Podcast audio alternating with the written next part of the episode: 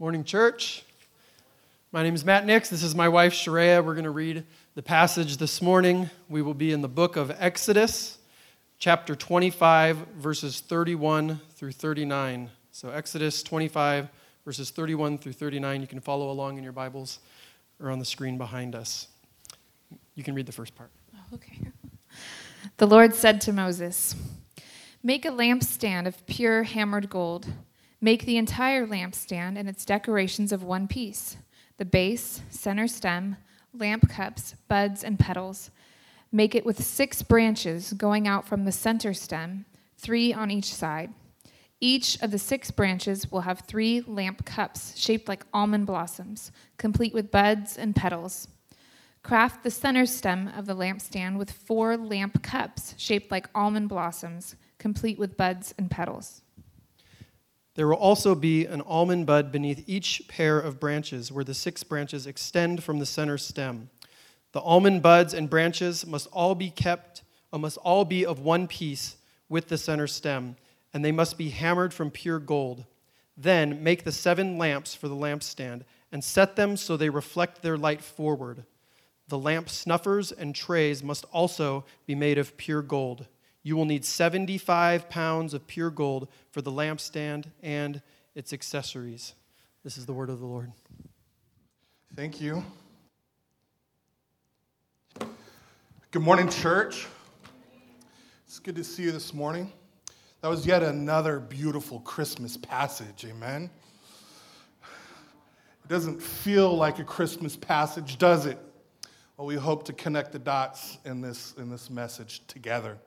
We started an Advent series last Sunday. And if you're not familiar with the term Advent, synonyms would be like arrival or beginning or dawn. The Advent season is, is about the anticipation of King Jesus who arrived on that first Christmas. In this Advent series, we're looking at Christmas through the lens of the Old Testament tabernacle. And, and, and maybe you're wondering, you know, what in the world does this tent in the desert have to do with the baby in the manger? Well, both the tent and the, the manger are proclaiming forth the redemptive plan of God. The tabernacle and the manger show us how God saves his people back in the times of Exodus and today. Now, if you've read Exodus, it's a pretty exciting book, right? At least the first two thirds are. You see, God brings the Egyptian superpower to its knees with the plagues to free his people from, from slavery. God parts the Red Sea and his people uh, uh, escape slaughter, crossing on dry, dry ground. And as the army pursues, this murderous army pursues, and once the, his people are safe on the other side, God brings the waters crashing down on this army that was going to wipe out his people, and his people are saved. And it's it's really exciting. And multiple movies have been made about that. It's exciting until you get to this last third of Exodus. It suddenly starts talking about curtains and cubits and courtyards. On the surface, it seems kind of boring, right? But here's what it shows us it shows us that Exodus is not just about God setting his people free. It is about God setting his people free so they can be with him and worship him, right? That's the best part and the whole point of freedom. In Exodus chapter 29, God says, I will dwell among the people of Israel and will be their God. And they shall know that I am the Lord their God, who brought them out of the land of Egypt, that I might dwell among them. I am the Lord their God. And the good news for you is this that this is not just a story about a people group a few thousand years ago. This really is your story as well. God redeems you and he brings you out of slavery to sin so that you can be with him and worship him. That is the point of, of freedom. Now, here's what I want to do this morning I want to do three things. First, I want us to quickly review the point of the tabernacle and some of the stuff we talked about last week. And secondly, I want to talk about a particular component within the tabernacle, the, the lampstand that we just read about. And third, I want us to understand how all of this relates to us in Christmas today. So, first, the, what is the point of the tabernacle? Last week we looked at Exodus chapter 40, and, and Exodus chapter 40 is basically a summary of the previous 14 chapters about the, how the tabernacle was designed and how it was built. And Moses, when he builds what you see when you read it, Moses builds the tabernacle from the inside out, from the most holy to the most common. And, and it may have looked kind of like this. This is an artist's rendering of what it may have, have looked like. Now, on the far left, I don't know if you can see it, it's, it's pretty small, but all the way to the left in the tent is the Ark of the Covenant.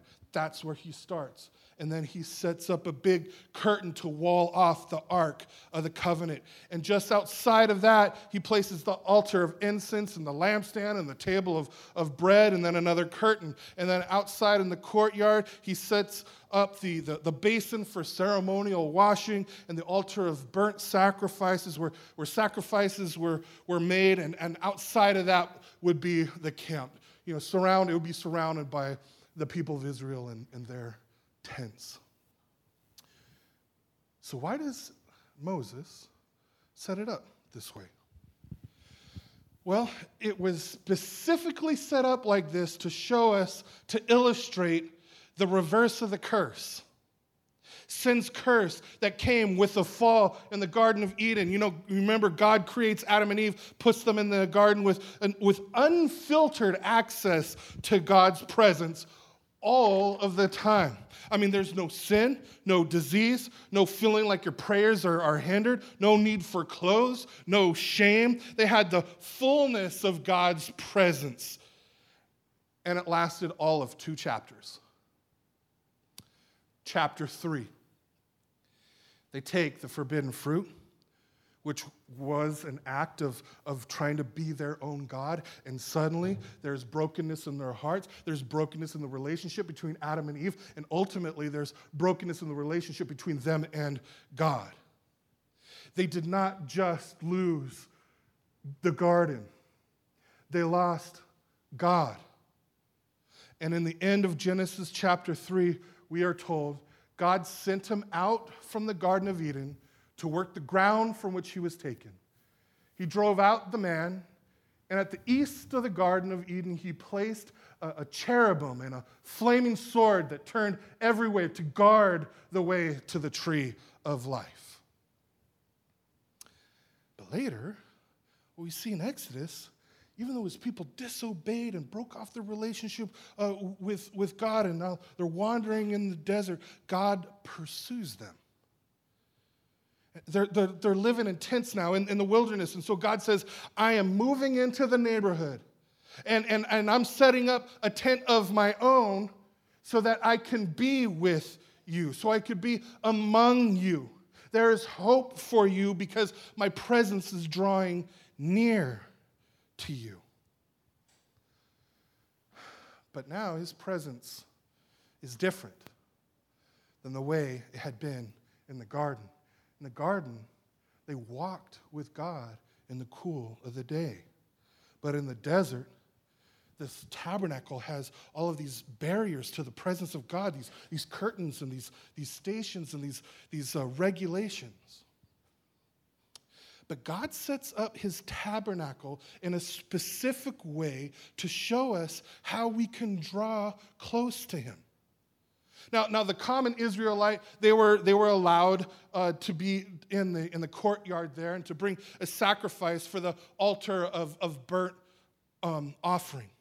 And if you were a priest, uh, you were a representative of the people that, that could move progressively closer to the most holy place of God's presence. And so, next to the basin for the ceremonial washing, and then past the first curtain to the lampstand and the table with bread. Then, as you approach the curtain, there's this, this altar of, of incense representing the prayers of the saints. And then on that curtain, was giant cherubim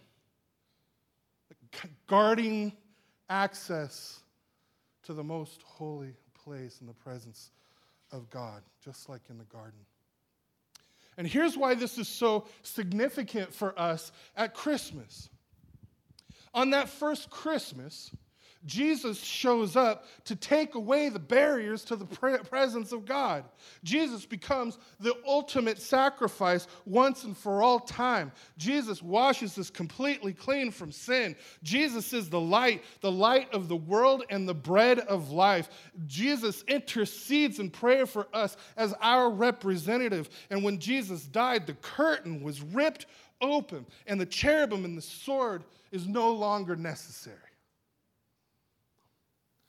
Hebrews 10 says this Since we have confidence to enter the most holy place by the blood of Jesus, by a new and living way opened for us through the curtain, that is his body. Since we have a great priest over the house of God, let us draw near to God with a sincere heart and with the full assurance that faith brings. This right here says that Jesus is the curtain that was ripped apart so that you could have access to God, so that you could be with God. See, the tabernacle is showing you the reverse of the curse. That's why in Exodus chapter 25, the Lord says, Let them make me a sanctuary that I might dwell in their midst, exactly as I show you concerning the pattern of the tabernacle and all of its furniture, so shall you make it. He's illustrating how we can draw near to God. Now, the next few weeks, we'll keep walking through the tabernacle and we'll ask, how does this piece point us to Christ? And for the next half of this message this morning, we'll look at the lampstand that we read about. Now, this tent didn't have any windows, didn't have a skylight it was dark, right? And so the priest, when he would go inside, the first thing he would see as he stepped into the tent would be the light of the lampstand. It, it would be a, a, a constant and only light that he would see. And Exodus 25 describes the, the lampstand. Verse 31 the Lord said to Moses, Make a lampstand of pure hammered gold. Make the entire lampstand and its decorations of one piece the base, center stem, lamp cups, buds, and petals. Make it with six branches going out from the center stem, three on each side. And this is an artist's rendering of what the lampstand might have looked like. It's designed to look like a sort of a tree that is blossoming. Now, a few, a few quick observations. First, it's made of pure gold. The basin and all the other things out in the courtyard were made of bronze, a less expensive metal. But when you draw nearer to the presence of God, nearer to the most holy place, the value and the worth increase. The value and worth of God's presence is beyond compare. And this is illustrating this. And then, secondly, again, it's made to look like a tree. It had branches with, with almond blossoms blooming.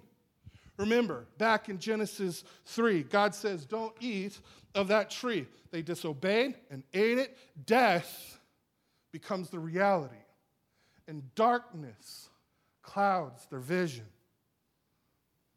Then you fast forward to the tabernacle, and we have a new tree with new blossoms, illustrating that life is available. A lampstand tree giving light that breaks through the darkness. And then you fast forward again to the Gospels, and you see the tree of Calvary where Christ died for our sin so that we wouldn't have to. He paid the price that we should have. It was a dark day, but through that darkness, the light broke through my life was given. And so, with this pattern that we see throughout the scripture, God is saying that light and life are available to you. God is saying, I, I, am moving towards you in the tabernacle, but ultimately, I'm moving towards you in Christ. I'm doing what you could not do for yourself. I'm giving you light that exposes your need, but I'm also answering the very need that you have. And this is where we get our connection to Christmas. Jesus is the light of the world. We sing about that, we read about that. If you remember back in, in Isaiah, uh, the great prophecy of the arrival of the Messiah in chapter 9, it says, The people who walked in darkness have seen a great light. Those who dwelt in a land of deep darkness, on them has light shone. Isaiah is saying that a new day has dawned. Light is pushing back the darkness. That's what we celebrate at Christmas. And you know what? I, I, think it would be a, I think it would be a good idea and a good practice to let the Christmas lights on your Christmas tree remind you of this. Why not? Be encouraged in your, in your faith. Remember the words as, as, as you look at, at the lights. Remember the words of John in chapter 1, where it says, In the beginning was the Word, and the Word was with God, and the Word was God. He was in the beginning with God, and all things were made through him, and without him was not anything made that was made. In him was life, and the life was the light of men. The light shines in the darkness and the darkness has not overcome it. And then verse 9 the true light, which gives light to everyone, was coming into the world. And he was in the world, and the world was made through him, yet the world did not know him. And verse 14 the word became flesh and dwelt or tabernacled among us and we have seen his glory. Glory as the, the only Son from the Father, full of grace and truth.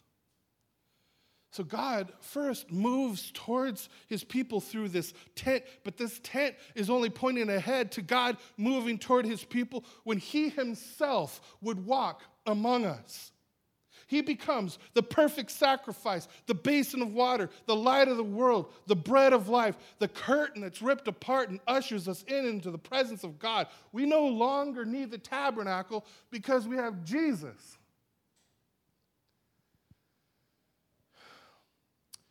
So, so what? What do we do with that? Maybe you find all of this interesting, but how does it relate to us today and during the Christmas season?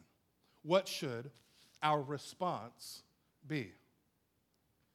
Well, I want us to know something and I want us to do something. First, I want us to know something about this. Here's, here's what I hope sticks with you God's redemptive purposes are not limited to Exodus to the people in Exodus. God sets you free from slavery and sin and draws you out of darkness, not just so that you would be free, but so that you would be free to worship Him, to express your gratitude to Him, to express His worthiness, to be with Him. That right there is true freedom. You know what? Maybe, maybe you trusted Jesus as your, as your king and your savior. You're, you're, you're free, but, but maybe you feel like you're still enslaved in the dark and dying. I want to tell you something. It is when you worship that you see the light. It is when you worship that you feel alive. It is when you worship that you finally feel free. He set you free. Then he sets a place at the table for you.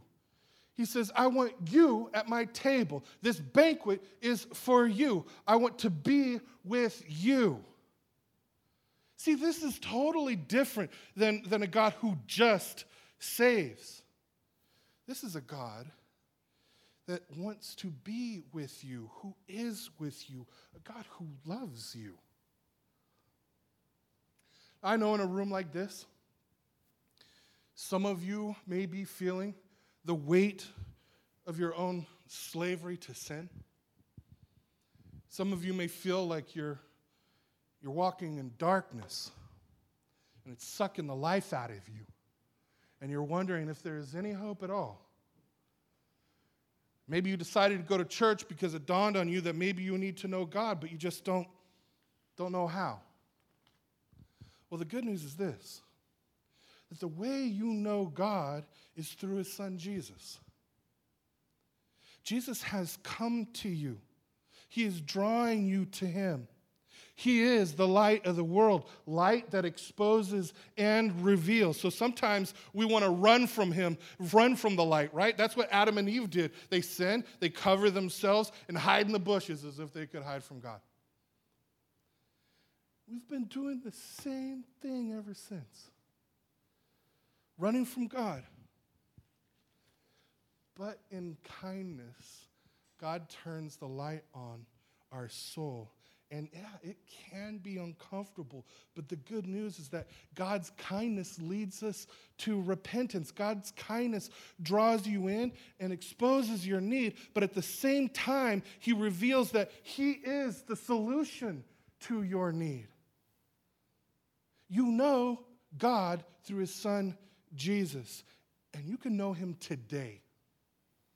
You can pray, God, I, I want to know you. Would you will allow me to, to trust Jesus? Would you allow me to believe that, that He died for my sin uh, and, instead of me dying for my sin? Would you let me believe and know that, that He resurrected from the dead and because of that, I will have new life and life eternal? God answers prayers like that. And for the rest, for all of us, I want you to remember that even your faith in God was a gift. It was not something you just mustered up, it was a gift to you out of sheer grace and generosity, a gift that you could never earn. He just simply chose to love you. He knows everything about your, your deepest, darkest secrets, and he still chose to love you. That is amazing grace. Second, I want us to do something together.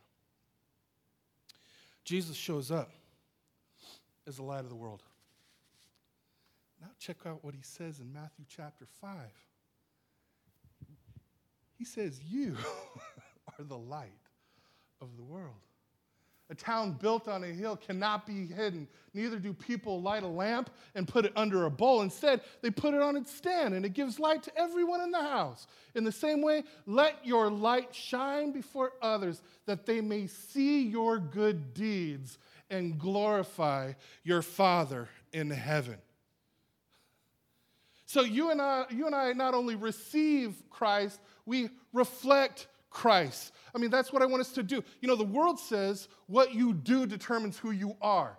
The scriptures teach who you are determines what you do. And you are the light of the world. Jesus said so. So, I want us together as a church to reflect Christ. Re- reflect his light with good works. And the word good that Jesus uses is similar to the word beautiful. With your beautiful life, people are able to see God. By the way, that you don't jump into gossip at the office, or by the way you compose yourself at the Christmas party, by the way that, that you are honest, and the way that you you uh, talk to and care for and love the neighbors that God has placed in your life. By the way that you live, you are reflecting and revealing the goodness of God. And it's different than the way the rest of the world lives. And when you stand out like that, people are going to want to know why. And then you can tell them. I, I, have you ever been camping and you've seen a full moon so bright that it casts shadows, so reflective of the sun that it casts its light into the darkness. God has placed us to reflect His light in a dark world. Church, this, this is who God has called us to be and what He has called us to do. We are to reflect God's light in a dark world. There's darkness everywhere in our city. My prayer is, is that God would mobilize us to reflect the light of Christ among the people who need help in the darkness. And I, I pray that we would reflect Him by the way that we love and serve and give with God's grace and the truth of the gospel and God's kindness, that, that we might reflect all that He is.